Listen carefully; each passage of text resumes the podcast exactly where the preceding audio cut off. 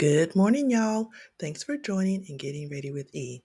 If this is your first time listening, I am E, and I am on a mission to help simplify the dialogue and rationalize the notion that even death requires planning. Please be aware that this information is general in nature and is not to be construed as or a substitute for legal advice. Now, we all differ on what happens after we die, but Louis C.K. said it best. Quote, lots of things happen after you die, they just don't involve you. End quote. But what does involve you is doing your due diligence now to ensure that the ones you leave behind don't have to struggle to sort out your affairs and wishes. So let's get into it. Oh, one more thing before we get started. Happy New Year, and please be the best and most authentic version of you possible. Since we are in the first month of the Gregorian calendar, welcome to season two of Get Ready with E, a passing dialogue. I thought we'd start off with something nice and easy. What's nicer and easier than statistics from my favorite public opinion poller, Pew Research Center? In 96% of households, at least one person had a financial account, such as a checking or savings account, and 60% of U.S. households had at least one person with a retirement account. And this data is from 2021. So we're not storing our money under the mattress as much, and the advantages and disadvantages of doing so are a discussion for another time. So back to these accounts, specifically a savings account. In June of 1849, William Witzel had an account at Greenwich Savings Bank. Yes, this is a true story. No, it's not a math problem.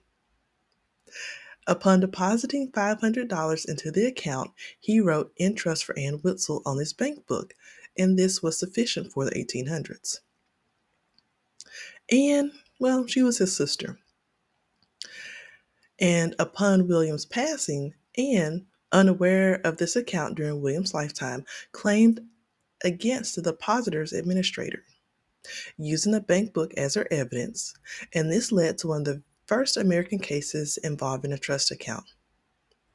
In 1855, ultimately the judge ruled that, quote, I am of the opinion, therefore, that the sum remaining on deposit to the credit of the intestate in trust for his sister at the time of his decease, together with all the subsequent accumulations of interest, should be paid over to her by the administrator. End quote.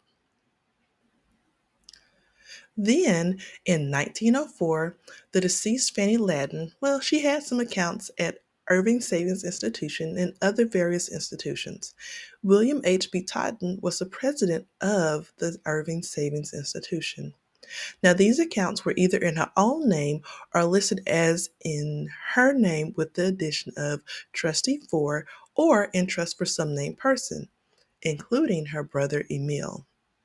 Fanny died in 1900 intestate with over 30 accounts in seven different institutions. Emil survived her and is listed as the respondent in the matter of Totten. So if you're thinking that name sounds familiar, it is whom the Totten Trust is named after. The ruling in this case found that, quote, a deposit by one person of his own money in his own name as trustee for another, standing alone, does not establish an irrevocable trust during the lifetime of the depositor. It is a tentative trust merely, revocable at will until the depositor dies. End quote. That was a fun history lesson, right? While everyone should do some estate planning, setting up the beneficiaries on your accounts at financial institutions is one of the easier things that you can do, typically for free. Per Nolo.com, regardless of what you call this arrangement, a Totten trust, a revocable bank account trust, or a payable on death account, the result is the same. In majority of instances, this could keep your financial accounts out of probate. There are some considerations if the account is a joint account with the right of survivorship, as the survivor could change the payable on death beneficiaries. Hopefully, this is something you can review the next time you open your banking app, but in some instances, you will have to visit a branch or call customer service to update the beneficiaries or set it up as a payable on death account. Now, although this is one of the few parts of estate plans that you can do for little or no money or guidance, please be aware that there are some risks associated with DIY estate planning tasks.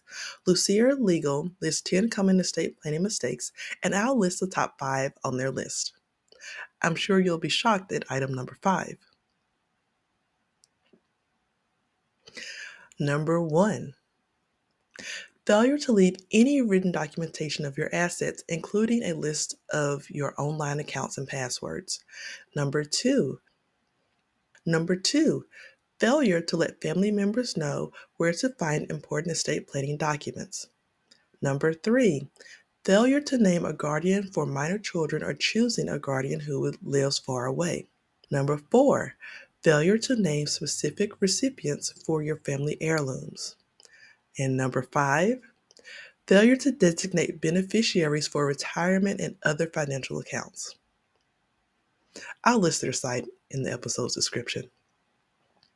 So, as previously stated, this info is not a substitute for legal advice. And if you can find an attorney that you like and trust, please utilize them to help you and help guide you in your estate planning. Because even death requires planning. You see what I did there? All right, that's all for today. Y'all know we close our dialogues with a quote from Arthur Ashe Start where you are, use what you have, and do what you can.